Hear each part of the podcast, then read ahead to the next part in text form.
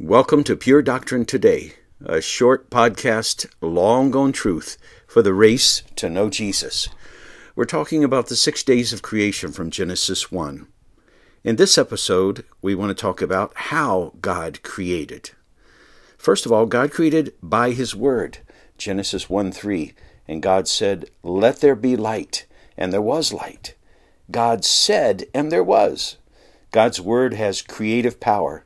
It brings into being what is not. In fact, it is ex nihilo, that is, creation out of nothing. Only God can do that. God's Word has power to create the physical universe. Let there be, and there was. The, the earth, the form, and the things that filled it, the animals, etc., the light, the day, the night. God's Word also has power to create spiritual life. James 1:18 Of his own will he brought us forth created us gave us life by the word of truth that we should be a kind of first fruits of his creatures. God's word also has power to create the church.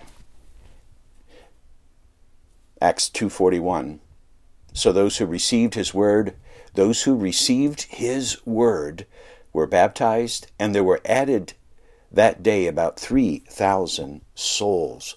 All of these came to life because of the very word of God that they heard. So, what's the end of this? The end of this is cling to God's word. It has creative power. It has power to save, to encourage, to free from enslaving habits. It is the word that we use in our work for God in this world. But God also creates with structure and order. Genesis 1 1 through 3, there's form. And 4 through 6, he fills that form. There's evening and morning in day 1, 2, 3, 4, 5, and 6. He creates planets that are in their own rotations, and not one misses its rotation. God, He works, and then there's rest. You see, there's structure and order. And we'll see this in God's creation in marriage, in family, in the church, in government. 1 Corinthians 14 40 tells us this all things should be done, this is in the church, all things should be done decently and in order, because that is how God created the world. Our work, then, should have order, because it imitates God in that way. Certain things come first, other things come next and next, and then uh, eventually there are some things that come last. For instance, we meet with the Lord in the morning. It's a wonderful time, and the witness of Scripture over and over is we, we meet with Him early in the morning. We seek Him. Then we take care of our responsibilities.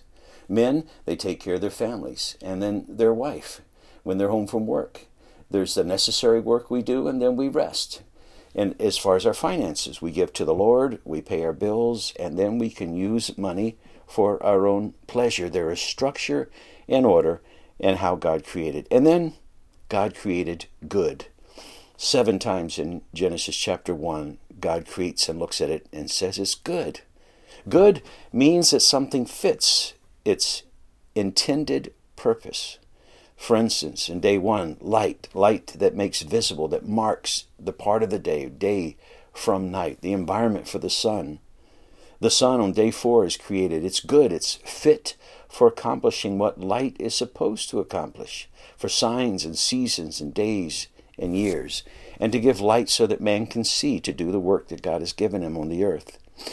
And then man in verse 26, God created him good, created to reflect God's image, to have dominion, to be fruitful, to multiply, to do good. Also, God created good because that is beneficial and life enhancing. All good is God's creation. God saw that it was good each time. There was divine approval. And he enjoyed his work. And here's an application for us God created you good. Are you perfectly good? No. Are you without sin? No. But is there a goodness and a fitness and a purposefulness to your creation? Yes to your looks, to your body, to your gifts, to your abilities. You see, God made you to fit an intended purpose, and ultimately, that is to reflect His image and to give Him glory. Is that what your life has been about today? May God bless you. Thanks for listening. See you next time.